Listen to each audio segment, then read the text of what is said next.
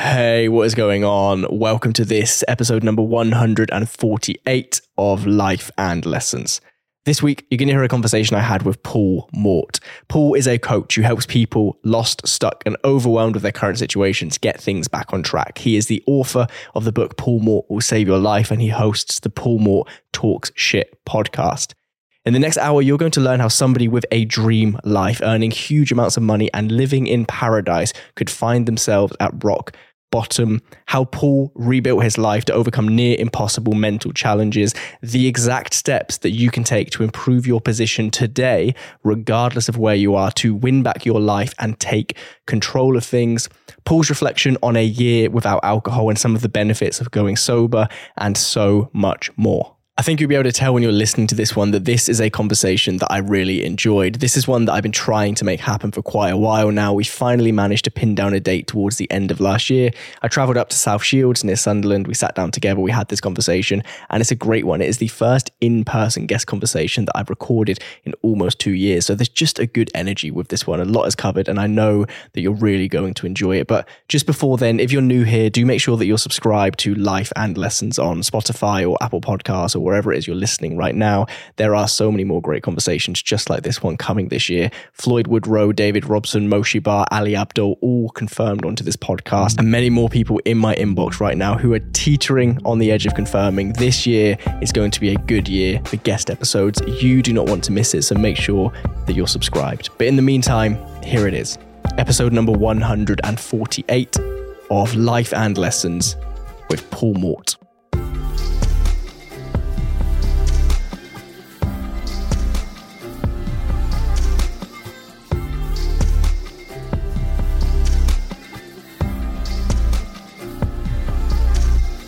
I'd normally start by saying thank you for being here, but we're in we're in your place for once. So well, thank you. thank for having you, Me. thank you for being here, mate. I appreciate it. I appreciate the invite. and I appreciate you coming all the way here because uh, trying to get people to South Shields is not an easy feat. It's a long old journey, but I'm is. here now. I've made it. Um, I have been going through a back catalogue. I've been trying to work out where to begin this. Right, I've been listening to your content for a long time, so I'm thinking there are there are many places we could start. Are you trying to say that I'm old?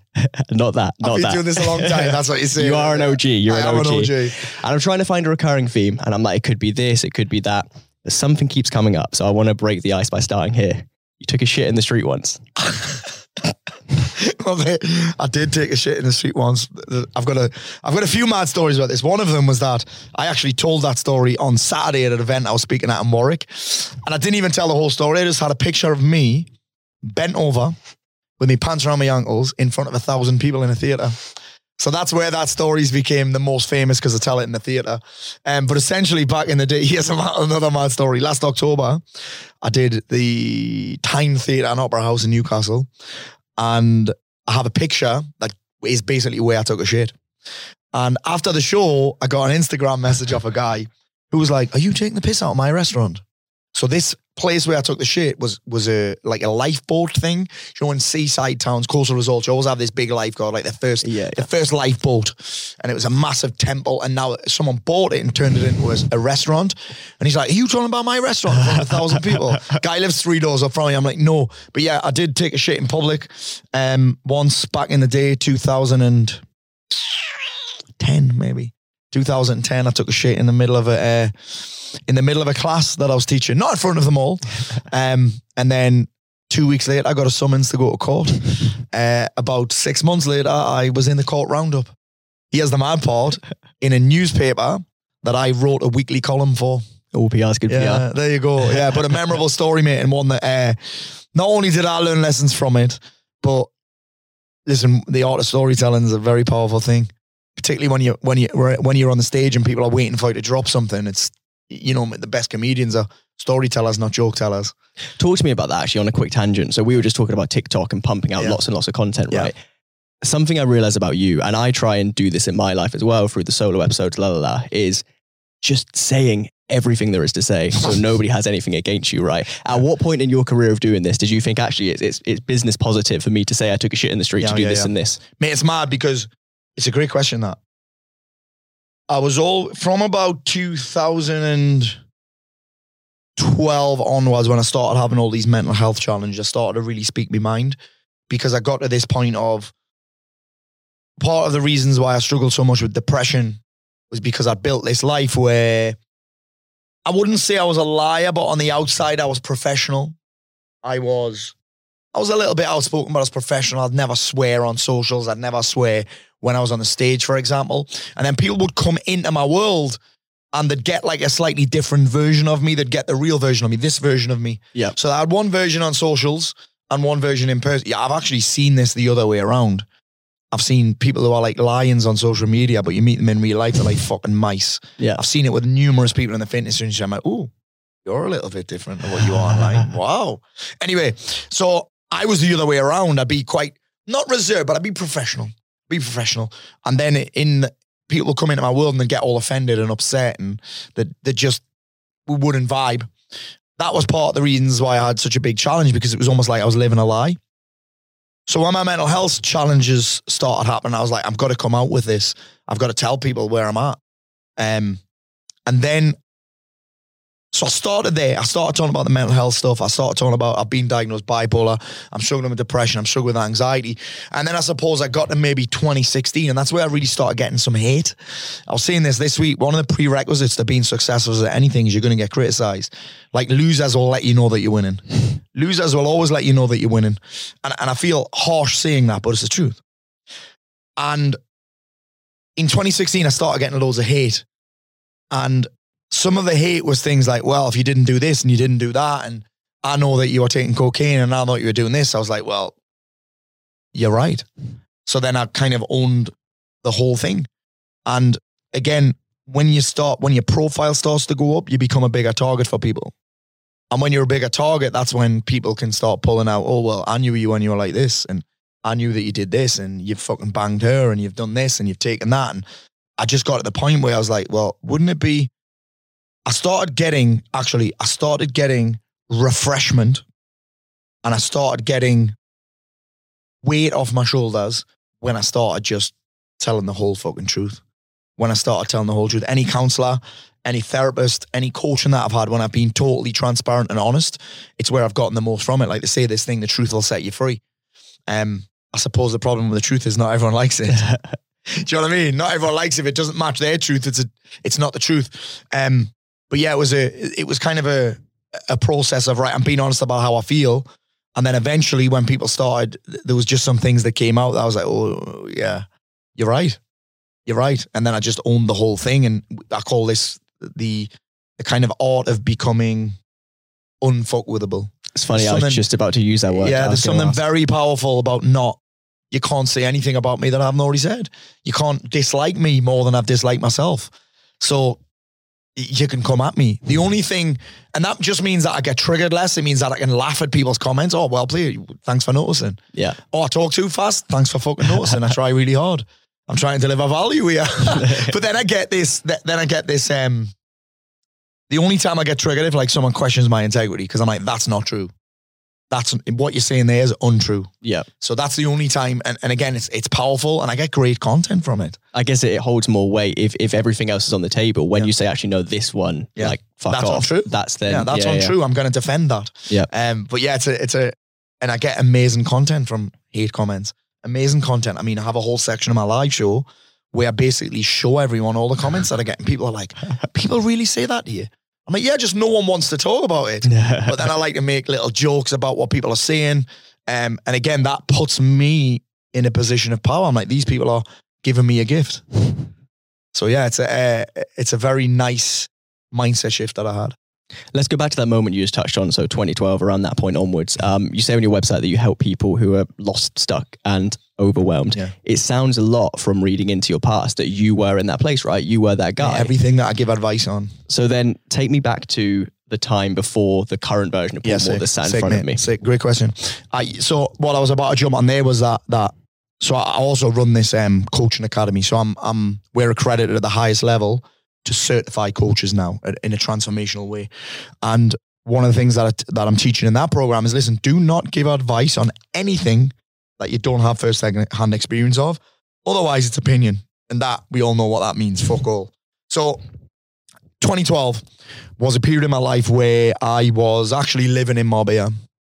I would, I'd built this dream life, if you like. I was living what most people would call a dream, but in fact, it was a fucking nightmare. So I'd sold, I'd, I'd built a business that was very successful. I had a marketing company and a supplement company. And I was making more money than I thought I would ever be able to make. I was living in a four bedroom villa with a private pool, two amazing kids, one a newborn, one two years old, uh, hot wife, a wicked car, all that jazz, fucking eight hour work week or something. Um, the only way I can describe it is I'd built the life that when I was 21 that I wanted. Yeah. But when I got there, it didn't feel anything like what I thought it would. It was kind of a is this it moment for me.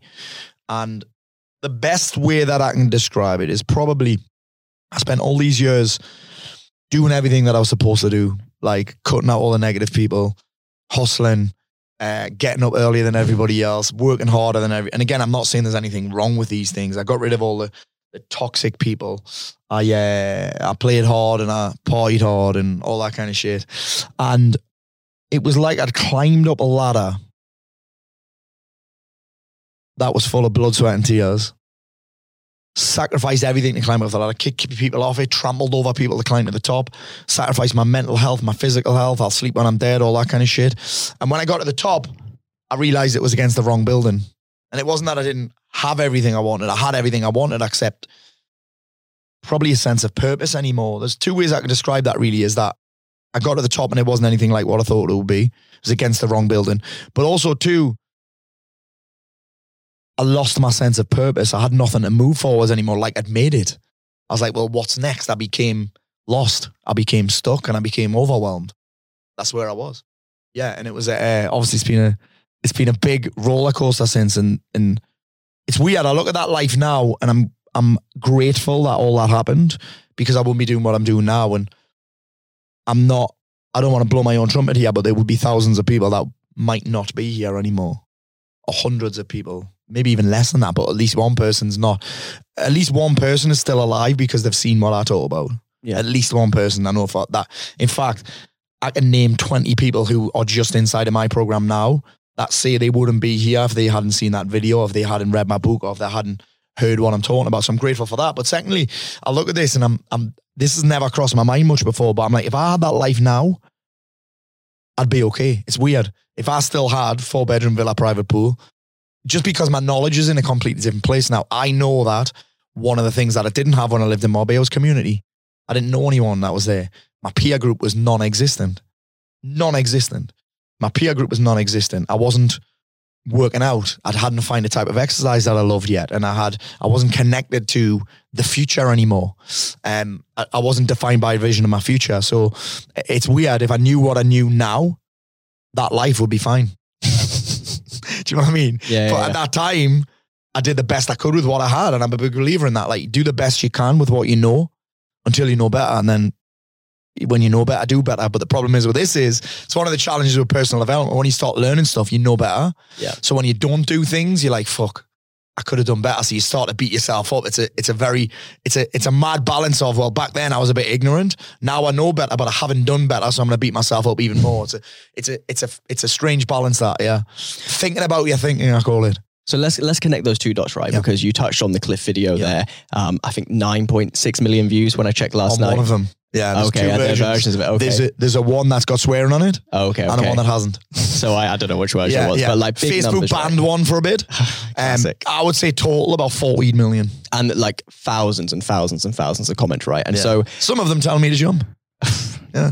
crazy. There's um the first line of it though, because I think this is a, an interesting connection between the person you were and who you are today, and I want to kind of pull out that journey, what like the practical steps, right? So you say I stood on the edge of that cliff thinking I've had enough of this shit. What's the point? But as you just touched on, you now help many, many people find that point. So I want to break this into two pieces. Firstly, in a very, very practical way, right? You just touched on some of the things you did. How do you get from being at the top of that cliff to being here today? Like, what did you do to rebuild yourself? class question. So first up, it, it wasn't all smooth sailing. Like I still have periods now where I'm like, ooh, this is. In fact, just a couple of months ago, I ended up going back to my coach. I had a coach in. I started with a coach in 2019. She's a female. She's 68. Right. And everyone's like, what? She's your coach, and she retired. Even if a couple of months ago, I went back to her. I said, I need some coaching. She's one of the only people that'll hand us me ours. She's one of the only people. Like, "Well, Paul, what the fuck are you doing? Yeah. Because I respect her. So it hasn't always been sm- smooth sailing. There's always wobbles. There's always challenges. Um, but back then, again, you touched on it there. What's the point? You got to figure out the point. And the point that I figured out was life is about growth and contribution, right? So if you're not growing, you are quite literally dying. You're shrinking. And I'd shrunk. I'd shrunk down because I'd hit everything I thought I ever wanted. I stopped setting targets. I stopped seeking out discomfort. I ended up uncomfortable anyway. So one of the first things you got to figure out is okay, how do I grow? How do I grow? How can I seek out discomfort that inspires me? How can I seek out challenge that inspires me? Because one of the things that I got to this point, well, I thought that, well, I'm comfortable now. I'm comfortable now. And, and I've quickly realized, and eh, especially in the last four or five years, maybe even less than that, that if you don't seek out discomfort that inspires you, challenge that inspires you, you attract discomfort anyway. You attract challenge that deflates you and drains you and and and and crushes you. So that was that's one part of it. I've got to I had to seek out growth again. I had to start setting targets for myself again. I had to had to set challenges that required me to become more than who I was. You have to set challenges that require you that seem beyond your current level of ability. So you have to get better. So you have to grow. So I'd stop doing that. The second thing was contribution. Like I'd stop contributing to the world. I'd stop impacting. I'd stop serving people because the thing is, I hated myself so much that I just disconnected from everybody and I blamed them. Negative people, this toxic people, this mate, mate, fucking hell. I hated people so much. I moved to a country where I didn't even know anyone. And then I was because cut negative people out, get rid of all the toxic people, and then I was left with just me. Yeah. And I realized that I was the common denominator. I hated my. It wasn't people that I hated. It wasn't social things that I hated. It was me that I fucking hated. So I stopped contributing. I stopped serving people. Was, those two companies now are looking at them, supplement company doesn't require me to be the face of it. It doesn't require me to do much. All I did inside of that company was do a bit of design work, a bit of copywriting, and write some emails. I'd connect. I'd connect a few corporate accounts up, and that would be it. My marketing company at the time was an old school paper newsletter, which I think actually there's still a big market for this. I thought about going back to it, but all I had to do then was sit behind my laptop and write words. Didn't have to engage with people, didn't have to communicate with people, didn't have to meet people for coffee, didn't have to get on the stage, didn't have to do all those things. So actually, I had switched off from the point of life, growth and contribution. I didn't have either. So with that being said, um, one of the first things I did was, and you got to consider at this point in my life, mate. So 2014, I moved home. 20 summer 2014, I moved home because I was diagnosed bipolar they didn't really treat it in Spain. My wife's got, think about this, my wife's got me, who would have meltdowns every other day, disappear for two and three days at a time, go on fucking sessions with people that I didn't even know. Didn't even know these people. I'd be on sessions with them for two days. I'm sure some of the fuckers didn't even speak English. Honestly, I was a nightmare. And then she's got a newborn and a two year old. She's like, we need to get home, Paul. We need to get home. That's where some of the challenge got even worse though, because you think, oh, he's around his family and his friends and he's got this and he's got that. I didn't want to speak to them because they were negative. Okay, yeah. yeah. Right. But then I've got more connects for dealers. I've got more people that I can go out drinking with. So actually shit got worse. Shit got worse for me then. And I suppose there was two things that I needed in that period, really. I needed to be woken the fuck up because again, with mental health challenges, we always think that people need mollycoddled. They need to be told everything's okay. They need to be told they're amazing. They need to just talk. And I'm like, actually, some people need to be woke the fuck up. I needed woken up from a fucking slump. I need to be woken up from the fucking days that I was in. I didn't need people to tell me that I was amazing. I already thought, I actually thought I was. Because you think about it, you're making all this, you're making more money than all your friends. Probably my peer group put together, I was making more money a month than them, right? Um, working eight hours a week. I've had the, i have got this pool. I'm the king of the dickheads, right? King of the shitheads. What are you going to tell me? what are you going to tell me? I've made it, right? So I need to walk the fuck up. So two things happened. One is this day on the edge of the cliff. And I always get asked about this. Someone's, like, well, why was your wife there? Did she follow you? I'm like, actually, she did follow me. She used to follow me almost every time I left the house. I'd slam the door and not come home for two days. I was volatile as fuck. She didn't know when I was going to come back. She followed me this day. I'm on the cliff. I'm ready to go. And she's like, think of the kids. And I'm like, I am. When you're that low, there's no logic. No logic whatsoever. And I'm full of emotion, full of dark emotion, pain, ready to end it all. I'm convinced no one would give a fuck if I killed myself. I'm convinced no one would give a fuck because I'm not communicating with people at all. I'm isolated. If I, I'm communicating with people, I'm telling someone to fuck off on Facebook, right? Of fucking MySpace or whatever it was. It wasn't that bad. It wasn't that long ago. But I'm telling people to piss off. Anyone that wants to argue with me, fucking come at me. It's my only way of getting attention. It was my only way of communicating. It was my only way of feeling significant, actually. Mm. So why when all these people are talking shit about me on fucking forums and that, I feel sorry for them because that's their way of feeling significant. And I know that that's what I did. To feel significant, I pick fights with people on the internet. Because I didn't know how else to get love. I didn't know how else to get attention. I didn't know how else to feel anything actually, because I was on meds at that time as well. So I felt nothing. I'd be snorting coke off my desk in the middle of the day while I was writing these newsletters. I mean, the writing was good, but fuck me, it wasn't good for my mental health. Yeah. So where was I? I'm off on one now, innit? I'm off on one. So I stopped contributing. Oh, my wife this day should follow me. Um, she to me, think of the kids. And I'd said, I am. Be better off without me. And then she said, well, okay. And this was obviously just, I don't know where this came from, but it saved at least my life. Where she said, well, think about the kids growing up as those kids whose dad killed himself. And I was like, in that moment, it was like a, a flash just, well, I'm not willing for that. To, I'm not willing for that to happen. So that was a, that was a big wake up call. It wasn't the only one because there's a, there are many times when I've realized that and still got pissed and snorted coke. There are many times where I've done that and still gone on benders for weekends and weeks and all sorts of shit. But that was a big wake up call for me, and that still sits with me now. That's still something that I live for. I'm like, I want to show my kids what's possible. My kids are always involved in my business. We'll do a podcast with them this week, our second podcast with them. They want to do it again. They're at all my shows. They've been to fuck, fucking hell. They've met Gary Vee. They've been to Puerto Rico. They've met really cool people. They've met Tyson Fury. They're just involved in my life because I want them to. I want them to think that that's normal. Isn't that weird? Well, I, you know what? I noticed that with your stories, whenever you're talking, whenever you're doing something, unlike every other speaker ever Yeah. who's just on their own in a hotel, Yeah. you bring a family. I do. I've always noticed I that. do. They've met some cool people. I'm just like, I, I don't like being away from them. The odd time I'll be like, fuck this, I'm going. That's why I spent, that's why I train jujitsu. I'm sure for the peace and quiet. I get strangled just to get some peace and quiet. I take them everywhere. Yeah, yeah. Because I want them to be around people doing big shit so that they think that big sh- they can do big shit as well. Because they're like, well, these are just normal people. Do you know what I mean? Yeah, like they yeah, yeah. think people like obviously I'm I'm big friends with James Smith and they know James really well. So they just think that what he's doing normal. Whereas some other people looking from the outside of James is this, James is that, he's amazing, he's lucky, he's got this and that. They just think he's James and that what he does is normal. They think that speaking on the stage is normal. Can you see that? Yeah, yeah. They yeah. think that being around this environment is normal. Like that's giving me goosebumps that. Because they think it's normal, which is great. Like it's not that they're being it's not even that they'll be really inspired by it, because they're not. They just think it's normal. And if they think it's normal, they'll think they can do it. it's the reverse of the classic conditioning. Though, Aye. right? I'm from a little small town. Yeah. You know, me too. I, I lived in this street, right? And no shit, I've never said this before because it's a fucking weird story to tell. Yeah. But I lived in this street and I would stand in my brother's bedroom when I must have been like seven or eight. Yeah. And I'd look at, like, I'd look into the sky, watch your planes fly past, lived under a flight path. And I was like, how the fuck do you get on a plane? Like, I couldn't comprehend how you got on a plane, right? It's mad, isn't and it? my street was like, there was a club at the bottom, there was my best friend's house over there and their family there. Yeah. And because, uh, nothing wrong with these people, don't get me wrong, I'm not shitting on them, but because it was a very small town mentality, I was conditioned even to this day, right, when it comes to things like spending money on the business or this or that, like I'm trying to fucking break free of these chains that 10, 15, 20 years ago were put on me. Yeah. Doing the inverse with two kids who think that he's highly successful, normal. that's incredible. It's normal. Aye. To think that, I mean, fucking hell, I've hung out with some mega cool people, but they just, it's it's weird. Part of me is like, is this going to make them entitled? Is this going to make them spoiled?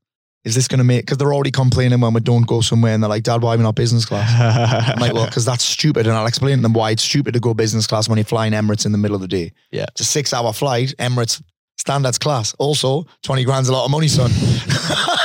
Do you know what I mean? Yeah. I mean, it's not that much actually. It's usually going to be about six, but I'm still six grand, mate.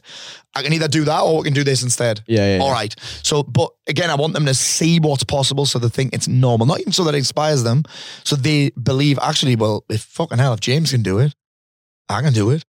If my dad, if, hell, if my dad can do that, I can definitely do that. Do you know what I mean? So it's easy yeah. for them. Anyway, I've gone off tangent again. So what did I do practically then? And this is actually, I did a podcast with James Haskell and he was like, Paul, why does your stuff work so well? And I just said, because it's practical. There's no theory here. There's no theorizing. There's no fucking stoicism.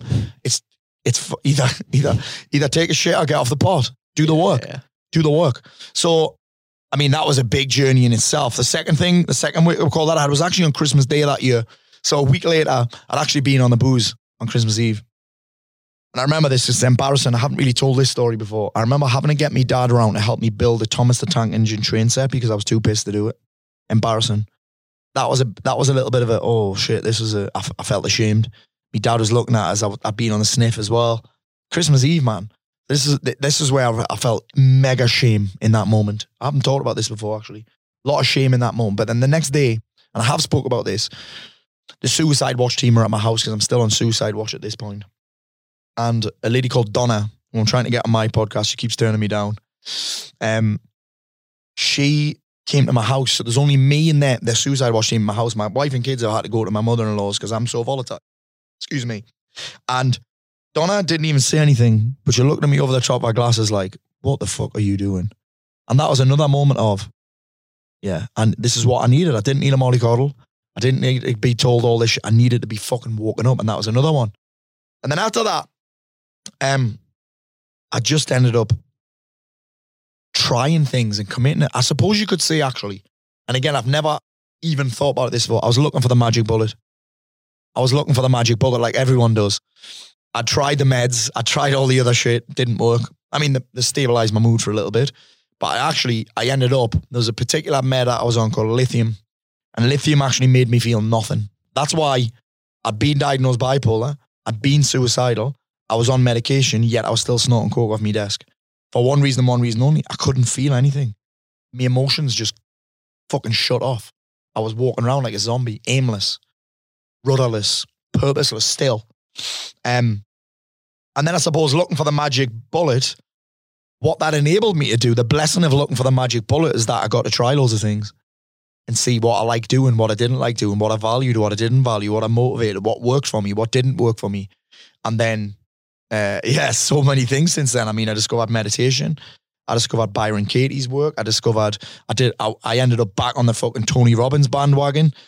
And then since then, I've obviously I was in Wake Up Warrior for a bit, done so many different things since then, and just all of them that have worked for me have all been practical things, all been practical things. Um, so yeah, it's quite the, it's been quite the journey. Yeah, and even now, do you know you know you know what, what I'd love to put in here? Most of the things that I do now, at some point in my life, I have mocked. Whether that's meditation, especially the style I'm doing now, this Joe Dispenza shit, it's full straight up hippie level. It's straight up mad level. Um, Talk to me about that just briefly, because I've um, a friend of mine is at an event of his yesterday, today. I'm not sure you. oh, he's on the week long. Uh, he must be there. Oh, mate, you're never gonna. right he's never gonna be the same again. But I've seen you hype about that so much. I I know Mate, nothing about this. Your Tell me. mate, your mate, you're not gonna recognize him when they come back because it's fucking different level. So Joe Dispenza is a guy that is a quantum physicist and he's into all this science stuff and he's actually started off as a chiropractor and he's, his journey's amazing. In fact, there's a series of his called Gaia on Gaia, sorry, which is six quid a month on Amazon uh, on Prime Video and it's called Becoming Supernatural. No, Rewired. It's called. It's incredible. And I'd heard about him in 2018. He has a mad pod. Someone told me about it and I was like, that's fucking bullshit. Quantum field, fuck off, man. Um, I wouldn't have it. I was just like, nah, it's not for me. Not for me. Hippie bullshit. And it's funny because at the time I was actually meditating. I was into the transcendental stuff. I was into the ascension stuff. Um, I'd done a bunch of different courses and I was into meditation. But this thing, quantum physics and the field and that, I was like, eh, it's not for me. And then I heard a couple of podcasts and I was like, oh, actually, this guy's a fucking real deal. It sounds, he- he was just, I'd seen a few of his videos and I'd tried to read a few of his books and they were very hard going. And I was like, I can't relate to this at all. But then on a podcast, because it was human to human and it wasn't him teaching, Yeah. it, I- I got it in a very different way. I was like, oh, actually, this is very practical. And then in January this year, I got a course of his. In fact, no, last year I worked with a different coach, uh, Peter. And Peter said, you got to check out Joe Dispenza's work. And I was like, mm, I've tried. It's not for me. And then in January, I was like, fuck it, I'm going to go on and there's Dispenza shit. So I bought a 12 week course of his, right? And I don't do very well. It's mad this, considering most of my work's online. I don't do very well with online learning. I just get this. I've actually been diagnosed ADD, but I just don't buy into that at all. Same with bipolar. I have just haven't bought into it. This is why I've been able to get a handle on it. So I don't do very well with online courses. Too many distractions, too many notifications. I can fuck around on my phone. There's too much going on. I like to immerse myself. So I bought this course. It's called the Formula. And I said, I'm going to do a module a week for the quarter. So we set, it's one of the, and again, another one of the most practical things I can give someone is you have to be moving towards something. You have to have, you have to be defined by a vision of your future. You have to have things that you're aiming for. Otherwise, if you're not focused on the future, you're on the past without a shot of a doubt. If you're not defined by a vision of your future, you're left with the memories of the past. That's the source of most people's depression. They're focused on the past and they haven't got anything to move towards. So all they're focused on is what they don't want because they're not, they haven't got an idea about what they, I mean, they do, but they're not going after what they do want. They've given up on it. So I bought the formula and I said to myself, every Sunday, my study time, my uh, my study time, my planning for the week time, my reviewing last week time, I'm going to do one of these sessions. Mate, I finished the 12 week course in six days. I couldn't get enough of it because it was practical. 20 minutes of teaching, ideal for someone like me, with a 20 minute meditation on the end. After that, uh, I started hitting the meditations of his every day. Some of them are an hour long, which is mad. Um, and then I enrolled on his, uh, we, I consumed every podcast he's ever done. And again, I'm not a big consumer. This is the thing. I get asked all the time on Instagram, who what podcast do you listen to? I'm like, none really. I'm just I'm a creator. Do you know what I mean? I'm a creator. I spend more time creating than I do consuming. So I did this week long thing. Here's the maddest part about this week long thing. It sold out in 24 hours. Less than I think it was six hours. Two of my friends didn't get to go because sold out. It was three grand a ticket. 2,700 people at the event three grand a ticket. Mad. And just that whole week was just trans. There was some things where I couldn't get on board with. There's some bits where I was like, that's a bit much for me. But I'm the thing where I'm at in my life right now, I'm very open minded. I'm willing to be wrong. Like I said, everything that I do now, I've mocked. I'm willing to be wrong, which is quite a nice, it's quite a nice space to get into because I don't have to prove myself right all the time. That's exhausting. So I did this week long and it blew my head off so much so that I met a lady there who said, Paul, we'd, we'd like to invite you to this. Uh, we have this other educational thing. We'd love to have you there for two days. Um, and she's actually coming to speak at one of my events in December. Joe Dispenza's head trainer. Um, and yeah, mate, it was just, there were so many things about it that were transformative for me. So many things about changing your thinking and and and becoming conscious of your unconscious thoughts, becoming conscious of your unconscious feelings. And it just, it was like I say, it's been transformative for me. Yeah, incredible. So there's meditation that I've mocked. There's Joe Dispenza meditation that I've mocked. There is. He calls it mental rehearsal, which I quite like. A lot of people call it visualization. It's it's kind of similar. I've mocked cold showers. I've mocked yoga. I've mocked breathing exercises. I've definitely mocked journaling, which is one of my number one things right now. Uh, I am so on top it's, of journaling. It's one of my number one things. I've mocked that.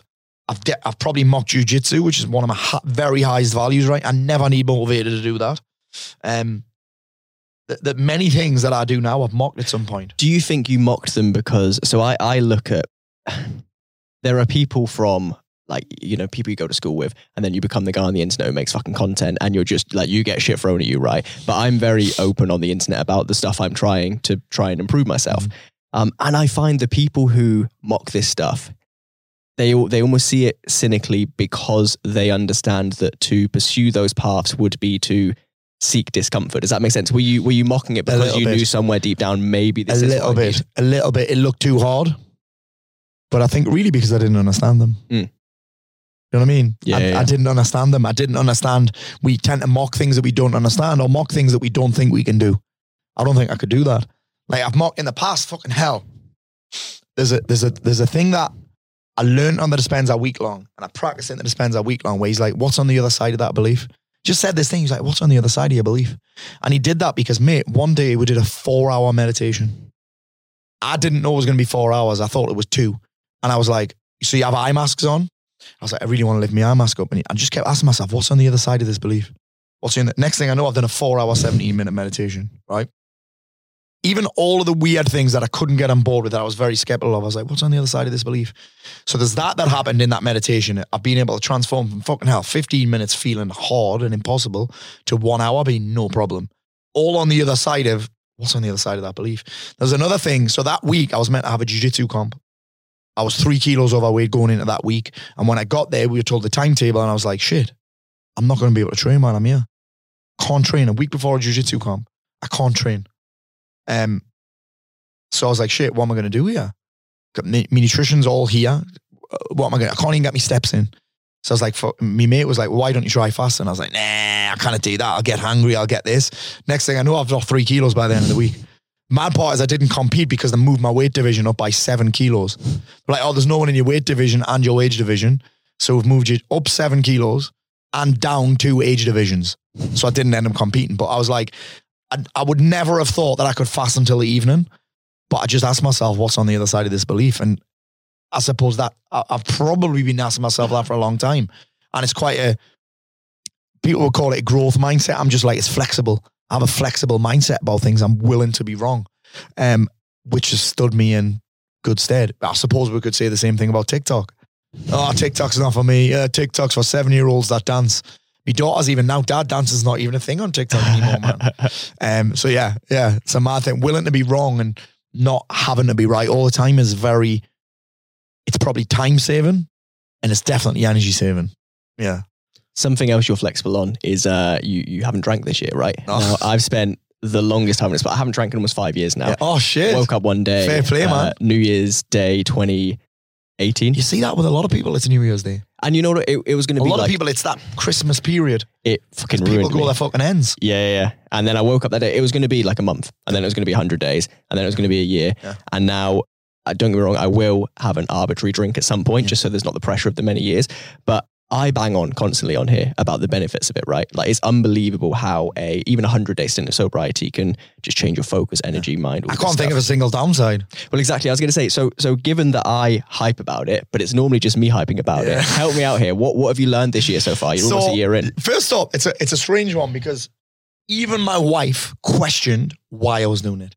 You'd think people would be like, "Oh yeah, I see why you're doing it," but no one got why I was doing it because I only drank. I would say maximum six times, once a quarter. End of the ninety days. I mean, yeah, man, I've done the ninety days. I've fucking crushed it. I'm gonna celebrate with a few beers, few fucking gins, maybe a few fucking espresso martinis, maybe a few. What did I get into last year? Cafe Patron. I got into last year. I'd never had it before last year. Got into Cafe Patron. I got into fucking Tequila Rose. Got into all those nice little things, right? And uh, it's mad because around October last year, they discontinued Cafe Patron. Okay. So I bought loads. So I've now got a garage full of Cafe Patron. Funny enough, I sent one to Russell Kane last week. But anyway, the the I only drank five or six times a year. But I'm on this trip back from Dubai. We, we did a last minute trip to Dubai in on Boxing Day last year. Yeah. And I'm on this trip back. And I remember the 23rd of December that year, I was meant to go out with Mac and his friends, like the fucking 22, right? I'm 42. But 2019, I met Mac for a pint. I ended up having a great night out with him till like two in the morning. I got thrown out of a club, etc., etc. Had a great night. I was like, we didn't do it in 2020, 2020, uh, obviously. So last year I was like, Mac, I'll meet you for a few drinks. I had a few cans at home and I didn't make it out because I was too fucked. Like, oh, Matt, I'm not going to make it out. I'm too pissed and tired. So that was a bit of a, ooh, maybe this isn't for me anymore. And then we're coming back. I think it would have been about the 3rd of January. I think we came back from Dubai. And I, I'd spent that time setting my goals for the year, planning out the year, mapping out the year. And I just said to my wife, I'm not going to drink this year. She was like, what for? I was like, I just want to see if I can do it. But then when I look at it, I'm like, actually, if I look at, and I think this is the thing, most people can't do it because they don't have anything else to get excited about. So I had a bunch of other things that I was excited about, goals. to- So my goal wasn't really about the boozing, it was about all the other stuff. And boozing would stop me from doing that. Yeah. So the two things that slow me down is never really mindset for me. It's never really a limit in belief. It's never really a uh, a fear. Or I'm not saying that I don't get scared. I doubt myself, but I can get over those things. I can handle those things. Not that I think too small. It's none of that stuff. Energy and sickness are the two things that slow me down the most. And I couldn't think of anything that contributes more than boozing. So it became a very big. And again, what I've been able to do is make it about not. It's not about not boozing. It's about the other shit. Yeah. So not boozing is just a. It's like saying I want to get in shape. Well, you have to exercise then. I want to hit these goals. Well, you have to give up the booze then. Do you know what I mean? That's Yeah, that's yeah, the that's the reality of it. Um, but it's been a very interesting journey for me. There, there are a few things that I figured out early on. It was fine because it was winter. I was working. about- I'd set these big goals for the first quarter. I had lots going on. I, had, I I did a jujitsu comp end of January, so that was fairly easy. And then the hardest it's been, and I've been to everything this year. I haven't skipped a party. I haven't skipped. There's probably a couple of socials that I've skipped, but not because I didn't want to drink, just because I didn't want to go. But then I've been to fucking hell. I've had a I've had a London show, sold out London show with an after party, my after party that I didn't drink at. Yeah. Um, I've had Wembley where I see my team win for the first time ever. After this is the sixth attempt, so this is a big deal. This for a Sunderland fan, season ticket holder. I go to loads of away games as well. In fact, away games are pretty hard. Matches hard. Um, what else have I had? I've had IFS, which was all free booze for the whole weekend for me. Um, the hardest time for me not to drink on none of those social events. One time at IFS where I realized this big thing, I only want to drink when I already feel like shit, which is a self fulfilling prophecy, isn't it? If I feel good, I don't want to drink. But I've actually created a life and created a year this year. And had so many plans and done so much cool shit, fun shit, that alcohol just can't fit in anymore. There's nowhere for it to go. So it's made it easy. Do you know what I mean? Yeah, I'm like, well, I've got this going on, so of course I'm not going to drink. No, I'm going there with the kids. I'm taking the kids here. I'm doing that thing. I've got that tournament coming up. I've got this com coming up. I'm speaking here. I'm traveling there. Oh, well, we're eating at this Michelin star restaurant at the weekend. Why would I drink there? It's just it just there's no room for it now. And my life, I've set my life up and created a life that I find so exciting and exhilarating and electric that getting pissed would be a downgrade in terms of excitement. You know what I mean? Someone said, does it not get boring like sitting in a pub and not drinking? I'm like sitting in a pub full stop and drinking is my idea of boredom. That's boring for me. Um, it is now anyway. Before it wouldn't have been. It would have been the highlight of my week. But now I've just created a life where there's always highlights, and this would be a low light for me. Does that make sense? Yeah, I agree. Yeah. So it's it's the, cyc- the it's true in reverse as well how it's cyclical, right? So for example, I mean let's let's break the fourth wall. Even sat here, right? When I drank, I had no fucking confidence because I knew that I could go and buy confidence. So I was a fucking shell of a person, right? I would not be sat here with you because it would scare the shit out of me. Yeah. Because like sitting and talking and looking at someone's eye, that shit's scary, Yeah. right? Um, but not drinking forces me to become the kind of person who can do something like this. The same with to your exact point, actually, having things that excite you, not only is helped by not drinking, Mm. but when you can't have that thing at the weekend that you know is the big highlight, you have to build into your life things that excite you. Yeah. And I think that That's it's what you have to when do. That most away. more people aren't willing to do. Yeah. Well, I've got nothing else to look forward to. Well, create it then. yeah, yeah, yeah, yeah. Stop stop waiting for someone else to create something for you to look forward to. Just create it. I mean, fucking hell. I get my kids even want to know, Dad, what we're doing this weekend. They get excited. Yeah. They'll not be excited about this weekend because me and my wife are going to a Michelin star restaurant and they're not invited. so they'll be spewing that they're not invited to that. Yeah. Yeah. So yeah, it's it's a it's been a i- again, those are t- two of the biggest insights for me. I only want to drink when I already feel shit. And two, if my life's exciting, there's no room for booze. Yeah. And having an exciting life is a fucking decision. It's a choice. None of this has to cost money. It, none of it has to cost money. You can do cool shit. Fucking hell, we went to see, I went to Birmingham. I was speaking at an event in Birmingham on Saturday. Part of the condition of me speaking there, but I, that the only reason that, because I don't particularly like speaking on a weekend, if I can take my family there, cool. So the condition of speaking at this event was Sunderland were playing Birmingham on the Saturday. So I was like, can you get me on in the morning? I'll come and speak. Get me on in the morning. I'll bring my kids then and go to the match after. But they moved the match to the Friday, which actually worked out even better. We had an amazing time on the match on Friday. Ex- something exciting to look forward to. I was excited about the speaker. And then we went to see, uh, we went to a, this steak restaurant called Ekti Mehmet, which is amazing. Like the, the, the basically, it's all fire and the, it's like, it's like basically having a meal in a nightclub. It's class. My kids absolutely love it there. So we went there and then we ended up staying an extra night because the kids wanted to see Black Panther. Um, and this Black Panther, we spent 19 quid on tickets. And I'm like, we had a, looking at my kids laughing at these. I was just like that. I was like, this is fucking cool. 20 quid. Yeah. 20 quid. It doesn't have to cost loads of money to have an exciting life. You wouldn't think twice about going to the bar. And if you're in fucking London, you're getting two pints for 20 quid. You know what I mean? You wouldn't think twice about that. But I can create that memory. Remember when I want to see Black Panther and someone brought a baby in the theatre? There's loads of things that happened. It was the most badly behaved theatre I've ever been in. People were, va- loads of people were vaping. There was there's fucking teenagers talking and throwing shit at each other. There was someone, Max was like, there was four babies in there. Who takes a baby? But that's funny because we'll remember that at Christmas. Be like, when we look back at the year, because we like to do that. Remember that time we went to that cinema and everyone in it was a dick. but we enjoyed the film anyway. That was 20 quid for that experience. Yeah, yeah. So that was that was another example of something that's exciting that doesn't cost money. Well, 20 quid's nothing. No, yeah. Do you know what I mean? So it's like that's what I mean by creating a life that doesn't have room for boozing. So something else that actually I was watching this last night. I was watching your conversation with Diran, and correct me if I'm wrong, because I didn't finish it, but it was your conversation with Diran that caused all the internet beef about anxiety, wasn't it? No, it was what he said Okay. that caused all the beef. It wasn't me. However, He the- said something and I didn't I didn't go in and disagree with him. Mm. So everyone thought I was agreeing with it. okay. I'm like, mate, when you get invited on someone's podcast, you don't get into a fucking argument. It's just not it's just not something I'm gonna do. But your your piece on anxiety, which I believe that tell me if I'm misattributing here because I didn't watch that conversation, is essentially that it's very difficult to feel anxious and to be taking action at the same time. Yeah, you right? can't have two You can't have two thoughts at the same time. So talk to me about how you realize that because this Yeah. is something that way prior to your content, I've I'm fortunate. I've never had what I'd call anxiety, Yeah. right? But I've had the shit feelings of feeling anxious, feeling stressed, of feeling nervous, and I realized that the Mm-hmm. so you have antidote is- had. That's all that anxiety is. It's a state. It's not a disease. well, I wouldn't. Okay, I, It's I not a contagious disease. It's created. then I have Some have people are more anxious. susceptible than others, but it's not. There's there's no evidence of it being caught or being contagious. So I've realized then, using that that definition, that when anxious, the only way for me to get out of it is to do right, as difficult as it is. Or to just shift what you're focused on. You get what you're focused on. So if my attention is on something that creates the feeling of anxiety for me, or the state of anxiety, or the emotion of anxiety, then that's what I'm going to get. Where I place my attention is where I place my energy. So if I want to shift my feelings of anxiety, I can legit. It's one of the hardest ways to do it is I can just think about something else. Now that takes training though. So I first figured this out. There's two two reasons I heard it out. There's one reason. There's one reason that shifted for me, and this is a long time ago. It was in one of Robbins' first books. That's how long ago it was.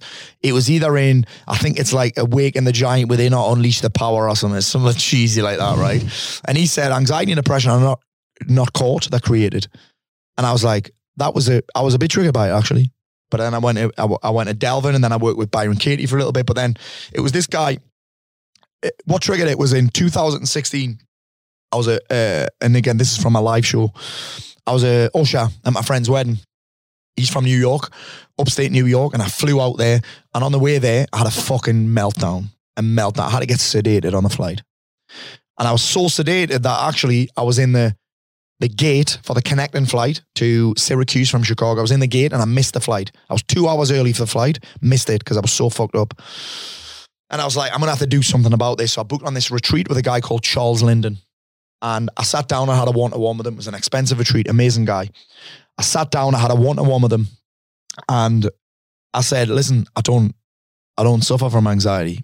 He's like, why are you here? I said, I have panic attacks. He's like, well, yeah, that's just your anxiety presenting itself. So I was like, okay. He taught me this thing called the art of diversion, which is essentially just shifting what you're focused on, shifting your mind. People would call it distraction. People, oh, well, that's not a solution. I'm like, well, it's better than feeling anxious, though, isn't it?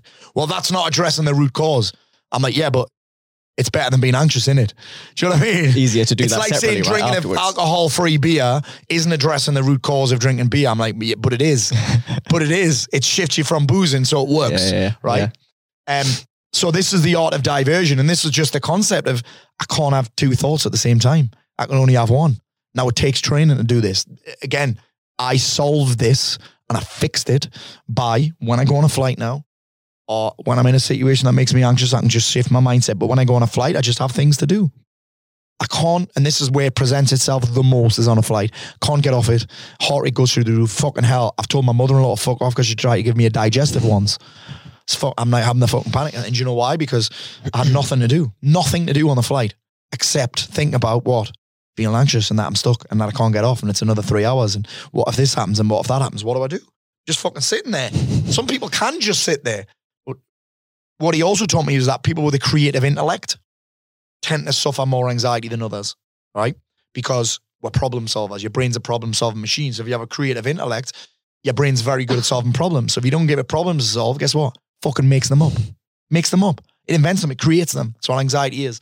So I have things like fucking hell on a flight. I'll I'll download TV shows. I'll download movies. I'll have Football Manager on my iPad. I'll have books. I'll have magazines. I'll have work to do. All sorts to do because I cannot manage Sunderland and Football Manager to win in the playoff final and be anxious at the same time. I can't. It's impossible to feel two emotions at once. It's impossible to have two thoughts at the same time.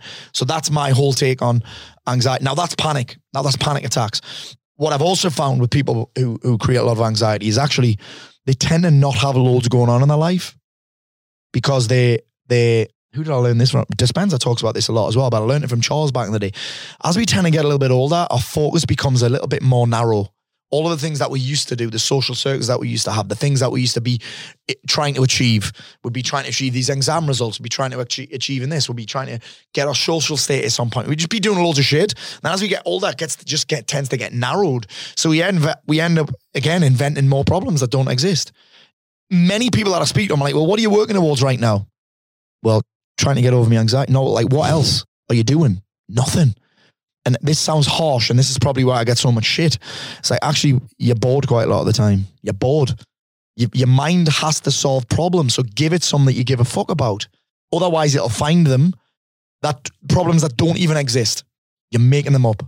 That's for me anxiety because anxiety is a state. And a state is physiology. That's why you get all the physical feelings, right? Many people don't. T- I started taking care of my health. Guess what? Anxiety started to go a little bit. Think about this. You experience anxiety through your body. And you're spending the whole weekend on the drink and on the bag. And you're wondering why you're anxious on Monday. Come on. You're experiencing it through your body. So fucking support your body, nourish your body. And I'm not saying be, fuck, you don't need to be teetotal or a monk. Just treat your body better.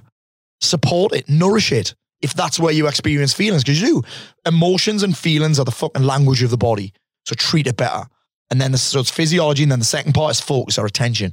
Where you place your attention is where you place your energy. So you work on where you place your attention. Suddenly, again, you're able to shift your your thought pattern from things that create anxiety for you to things that create other feelings for you. It's it's not it's not easy because you've got so many habitual patterns that they're quite hard to break. Listen, old habits die a slow death. The die a slow death. So it's going to take work that most people aren't willing to put in because it's easier to take a pill, right? Easier to take a pill. So it's going to take work, but that doesn't mean it's not simple. It's not complex, but it's hard. When you had that unlock, because I, I feel like I had this unlock maybe in the last 18 months, so quite recent, right? And I hadn't heard, um, what was it you said? The art of Diversion. that's it, the art of diversion. I haven't heard that before. Yeah. Um, but when you when you had that unlock, did it feel too easy? Does Yes. that make sense? Because I um like very recently, right? I was going through this little fucking situation. The thing is, if you think it's too easy, it means you're thinking about it, which means the thing that you're trying to hold your attention, you don't value it highly enough. but I don't even mean it in a negative way. Yeah. I mean more so like this this thing recently I had this little situationship thing. Oh, like, I'm oh, this that's is too simple. And I'm too like, and it worked. And Yes. I'm like, holy fuck! I've lived my whole life where I'd get into these little like I wouldn't even say a rut. It's not that deep, but I'd get into this rut, and I'm like, I don't know what the fuck to do. So this time around, I thought, right, I can see what's going to happen here. I can see what's happening. Um, so I, I lived my life by this little habit tracking spreadsheet. I just doubled down on it. I made like the habits ridiculous, Mm-hmm. Yeah. called it monk mode, flew Yeah. through it. I got like 20 days into it, and I'm like. I have felt incredible. That Mm-hmm. thing that would have drawn all my attention away because I didn't give it the attention. Yeah. And I'm like, fuck, I wish I knew it was this easy for the last 26 years. it. But it wasn't that easy. It was simple. No. Yeah, It was simple. fair. You just had to do something. Yeah. Yeah, it's mad. You think about this, right? People think a calorie deficit's too simple. But it works time and time again. Time and time again. Surely it can't be that simple. What about me hormones? What about me thyroid? What about me injury? I mean, th- th- there obviously are some cases where it's a bit more complex than that. And there obviously are some cases with this where it's a little bit more complex than that. But just because something's simple doesn't mean it's it doesn't work. Do you know what I mean? Do the people in your programs, not that I've been in one of your programs, so I'm filling in gaps Not here yet. of what it's about. Not yet. Not yet. We'll get there. Yeah, we'll get your 16 digit number on your car by the end of this. um, we, incredible. We um, do. Do you think that we look for more complex problems, and therefore, when people are in your program, It's easier not to do the work when it's complex. But so that this is the thing. It's easier to you were saying. justify not doing the work when Exactly. it's complex. Oh, it's too complicated. Oh, it's too. It's not complex. It's simple. It's simple, but we can't justify why. It's harder to justify not doing it when it's simple. Way harder to justify it. Do you have people who go through your programs and Yes. then they're like, "I wish I knew it was that." Let's. We have people that we have people that come join a program and don't even fucking start because they think it's too simple. That's mad. Surely it can't be as simple as that. Yeah, we're at this. The, the, the biggest challenge we have inside of the program right now is just people not completing their journal. And I'm like, here's the thing with the journal. What else were you doing? Mm. When you didn't complete your journal this morning, what else were you doing? That the question. The only question is this: you are either looking at your phone or filling in your journal. You're not doing anything else. Trust me. You've either spent 15 minutes looking at somebody else's past because that's what you're looking at on social media and emails. Even an email is from somebody else's past, or you're focused on your hmm. future. That's the fucking bottom line. If you are getting laid, or getting your dick sucked, or getting whatever, right, whatever women get. I've never been a woman, so if you're getting fingered, I can't believe I just said that, right? I'm not going to give you shit for not filling your journal because I wouldn't fill in my journal if I was getting blown off either. We're taking a turn here. We're But, taking a turn. but let's face it, you're looking at your fucking phone. You are sedating and self soothing by looking at somebody else's past versus looking at your future. So, and that's when it gets as simple as that. People haven't got a fucking leg to stand on. Mm. They haven't got a leg to stand on. They have, there's nothing to justify other than, oh, yeah, Paul, You bang on, and that's that. You're right, though, mate. When it's complex, it's easy to make an excuse. When it's complex, it's easy to justify. When it's simple, ooh, now what story do I tell there? What story have I got that justifies why I haven't done that? That's so simple. Yeah, yeah. But then you get people who you're right, who do do something, and I'm like, they're like, Paul, this is life changing. I'm like, I fucking told you. You're not telling me something that I don't know, mate. So I, I'm new into this journaling thing. Um, I've heard everyone on the internet be like, "Do this, do this." I'm Yeah. like, I'm like, what the fuck's that's going to teach yeah, because it sounds like fucking Dear Diary, doesn't it? literally right i'm i'm what 32 days in so i'm new to this right Yeah. i was saying this in the podcast last week i can't even yet condone it to others because i haven't got that data yet Yeah. however just so i do three things right i sit there at the end of the night day one app i literally just write about the day whatever comes out no template just free for. um, I do the the whole gratitude journaling thing, which I've done for a few years. I find that powerful, Mm-hmm. and then I try and document something I've learned each day, almost just to hold myself accountable to not be just fucking stuck in the mud. Mm-hmm. The thing that journaling has blown my mind with is when you spend those 10, 15 minutes to have, and sure, I'm talking about my past here, not my future, but I think they feed in. in Oh, I do that as well. I do that as well. The narrative, How do you know you're making progress if you don't track it? How do you know you're winning the game if you don't keep score? keeping that narrative of your life, that, that coherent narrative Mm-hmm. where, because I mean, what were you doing 42 days ago? You don't know, right? But if you, for the last 42 days, have had a I wasn't day by drinking. day, I wasn't drinking. there we go. That's what you went. Neither were you. it's, it's just interesting that Yeah. like I I'm the same. I, I look at these things and I'm like, it's too simple. I'm not going to Yeah, do it. yeah. Like, and then I realize I'm answer full of shit. I'm and then I do answer these 12 questions. Get clear on what your priorities for the day every morning. Do that. Who am I going to impact today? How do I want to feel today? So we get obsessed with how we don't want to feel. Um, who do I need to follow up with and get a deal done with today? Um, who am I going to send a gift or a sign of appreciation to today? What's one thing I can do today that'll drive me closer towards my future? And then I think the last question is, uh, if I get a drop in energy today, what am I going to do to raise it? That's it. And then what are the goals I'm working towards right now? Because what people tend to do with goals is, one, if you don't have goals, what the fuck are you doing? Going round in circles. But what people tend to do with goals is they'll set them and then forget them, set and forget. So I, I class that as all they'll just remind themselves every for the first few weeks. It's fine, and then they just drift off. I'm like, what if it was just a case of, imagine you got in a car, set your Google Maps, and then turned your phone off. Here's where I want to go, and then turned your phone off. So Yeah. what we're doing every morning and every night is we're just checking in. We're looking at the sat nav. Are we on track? Have I missed the turn off? Uh, where am I, where am I going tomorrow? Etc. Etc. End of every day, we're asking shit like, who did I have a positive impact on today? What's one thing I learned? What's one thing I got done that moved me closer to my goals? What are three wins that I had? How do I want to feel when I wake up tomorrow? Simple, prompted journaling. There's no excuse. You don't have to freestyle it if you don't want to, because not everyone's creative. Not everyone's a writer like that. Like, just answer these questions. You're coaching yourself. That's what you're doing. You're coaching yourself. What's one moment I was most grateful for today? Like, co- what? Actually, one question I love, which is, what's one thing I could have handled better today? A little bit better today, and how will I handle it better next time? nice. Yeah. Like, that's just, that's actually measuring forwards usefully or aiming forwards. What's the word I'm going to look for? Not usefully, appropriately. Because you, you think about this, most people's anxiety, fear, nerves, dread is they aim forwards um, unappropriately, inappropriately. Aiming forwards unskillfully. That's what it is. They're aiming forwards unskillfully. Journaling in the morning is aiming forward skillfully because you're focused on what you want, not on what you don't want. And then uh, at the end of the day, we're measuring backwards or looking backwards skillfully because we're looking at what went well. We're looking at protecting our confidence rather than why did they do that? All that kind of shit. What did I not? There's one thing in there which is just learning. But what did I not get done today? That's all. I mean, it's not a bad question, but most people measure forwards unskillfully or aim forwards unskillfully and look backwards unskillfully as well. Therefore, they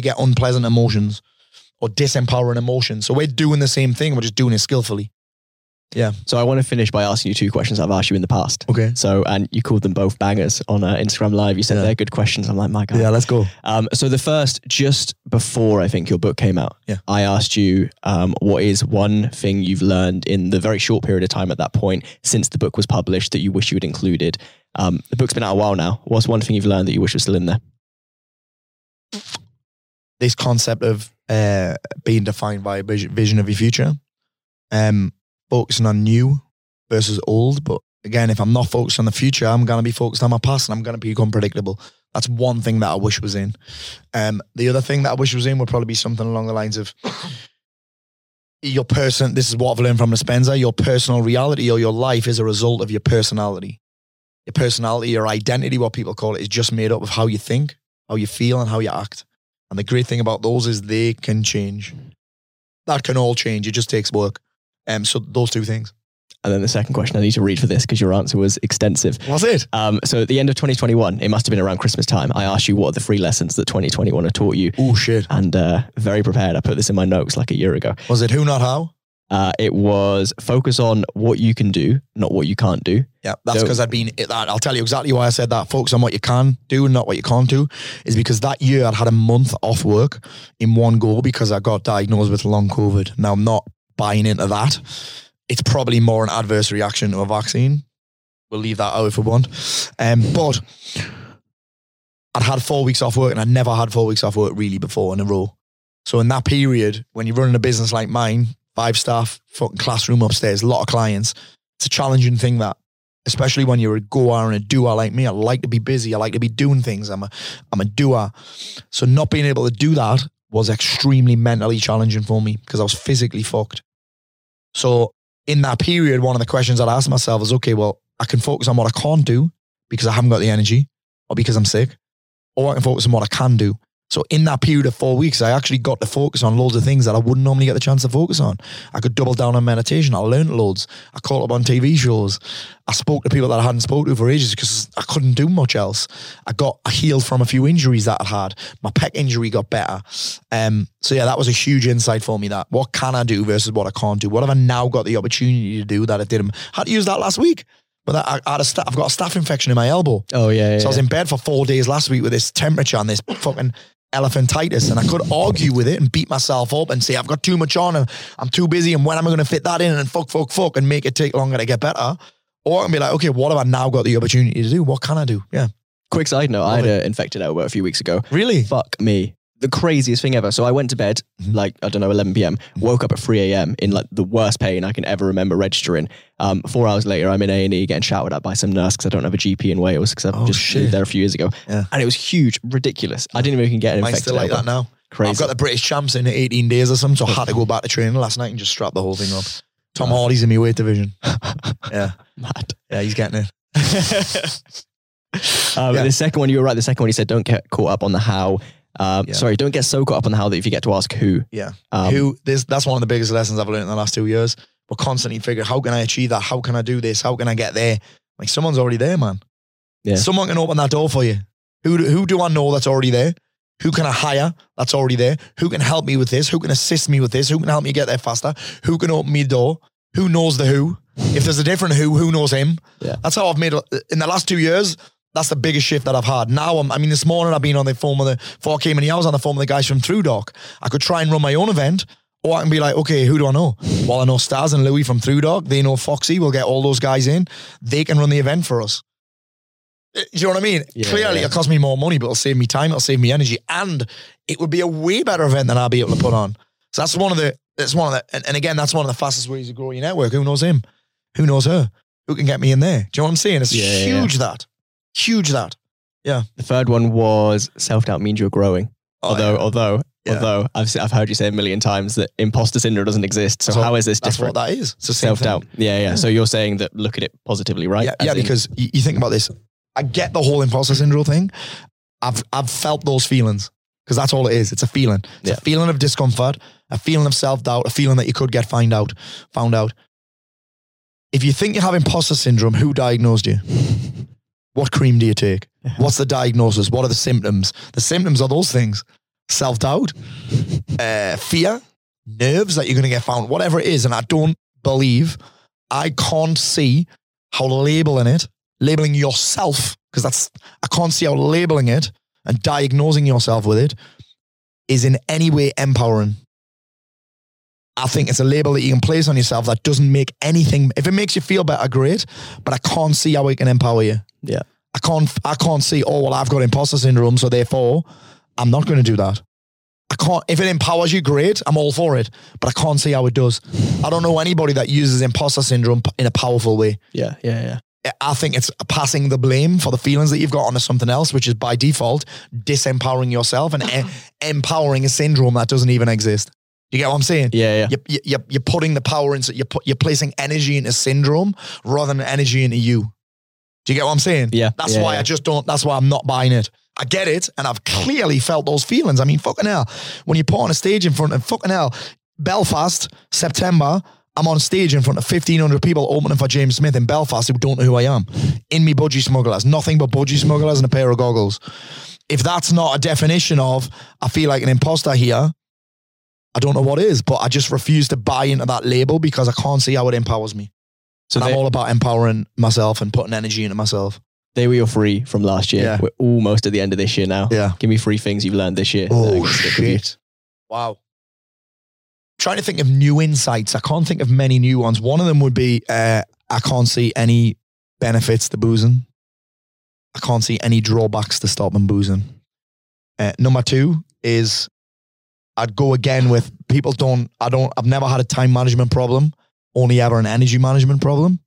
Just not, you can't manage time, you can only allocate time, and energy, will crush time every day of the week. Uh, the third one would be. Ooh. Ooh, I'm trying to think of some lessons of it. Yeah. Life is not about the things that I get to buy and the things that I get to show people. It's about the stories I get to tell people. Like I'm making my big focus this year, and again, not boozing has help with this, is creating magic moments in my life. Like I'm, I'm, I think I'm getting old where I'm, I'm the things that I'm doing. I'm like, yes, I'm that example. My wife goes mad with me. Every time I go somewhere, I try and buy a Christmas bauble because when I get the Christmas tree out, I want to be like, hey, my mum did this. Yeah, my mum did that. My mum did that fucking Daft Hulk ride at, at Warner Brothers. No, at Universal. Like, I want these Christmas baubles to be representations of the memories that we've made together as a family. Yeah. Like, that's how I know I'm getting old. So, my life now is about magic moments and being able to say, hey, look at this that I did. This was really cool. And people asking me about that. People like, you're always doing mad shit. I'm like, yeah, because that's what I'm. When I die, I want my life to not to be like, fucking hell, what a ride. What a fucking ride. And all I do that, I've got to get uncomfortable. All I do that, I've got to make memories. I don't want to get there in my life and think, fucking hell, I've done nothing. I've seen nothing. I've experienced nothing. I've just lived a boring life. I've finished school. I've met a bird. I've had kids. I've got married. I've gone to work. I've retired and I've died. That life is my idea of a nightmare. And, and this has been reiterated in the last two years because so many people who are my age are dying. It's mad. So many people in my town. Last week, a lad who I know, 36, in jail, obviously, because he knows me. but he's in jail. 36 died of a heart attack. 36. One of my best friends died last year, 45. Like I'm seeing all this happening. That that fucking killed me that last year. And that's what I'm seeing now. I'm like, I want to look back at my life and think, what a fucking ride that was. And it's not even about leaving a legacy or building an empire anymore for me. It's about I want to experience magic moments and building a business that's profitable and and and making money now is okay. Well, I'm not. Uh, yeah, I invested smart. I do invest it smart, but I'm like, I'm not all about living a frugal lifestyle so I can be the richest man in the graveyard, or even so that I can live my, leave my kids with loads of fucking money so that they don't have to do anything. I want my kids to be like, hey dad, my mum did that. Hey dad, what we're doing this weekend? Hey dad, where we're going on holiday next year? Hey dad, can we go and do this? Can we go and see this? Can we go and meet them? Can we? That's what I want my life to look like. So th- that whole thing about magic moments and telling stories versus fucking show me what you bought. I still like nice things. I've just bought a Porsche, but it's it's that that's one of my biggest lessons this year. Is life is a series for me of magic moments, and if I train my brain to look for them, it'll want more of them and find more of them. Yeah, Amazing. It's a great That's it. place to finish. Paul, thank you so much for this. I'm going to make so sure sir. that the uh, the link to your website's in the show notes. However, I know you're very good at world class plugs. So where else can people go? Give me some Paul Moore plugs. uh, Paulmore plugs. Paulmore.uk is my website. I think it's been done up. I think it's got loads of free shit on it. Um, Paulmore one on Instagram. Watch out for them fake accounts because uh, I haven't got a blue tick yet. Yeah. Um, and uh, you can go check out my podcast, Paul Moore Talks Shit. Um, and yeah, the best place to go, the best place to start with what with me is probably uh, Paul Moore will save your life on Audible. The only thing I don't like about that is I don't get your email address, which I which I can't market here. But the book is the book tells my whole story and the stories of five, six men who've turned their lives around. Also, oh, Incredible. Thank you. Thank you so much. Cheers.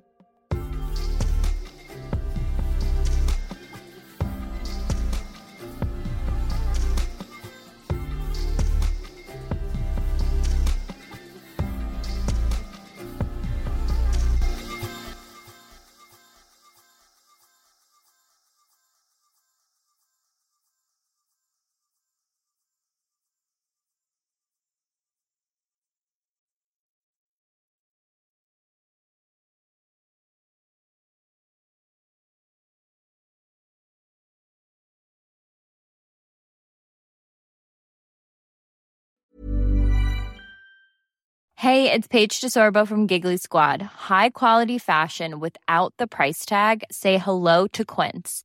I'm snagging high-end essentials like cozy cashmere sweaters, sleek leather jackets, fine jewelry, and so much more. With Quince being 50 to 80% less than similar brands.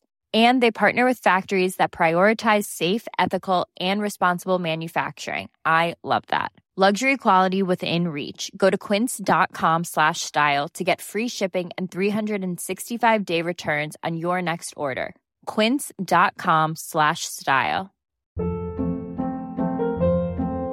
Hold up. What was that? Boring. No flavor. That was as bad as those leftovers you ate all week. Keke Palmer here, and it's time to say hello to something fresh and guilt-free. Hello Fresh. Jazz up dinner with pecan-crusted chicken or garlic butter shrimp scampi. Now that's music to my mouth. Hello Fresh. Let's get this dinner party started. Discover all the delicious possibilities at hellofresh.com. Hey, it's Paige DeSorbo from Giggly Squad. High quality fashion without the price tag. Say hello to Quince. I'm snagging high-end essentials like cozy cashmere sweaters, sleek leather jackets, fine jewelry, and so much more. With Quince being 50 to 80% less than similar brands. And they partner with factories that prioritize safe, ethical, and responsible manufacturing. I love that. Luxury quality within reach. Go to quince.com slash style to get free shipping and 365 day returns on your next order. Quince.com slash style.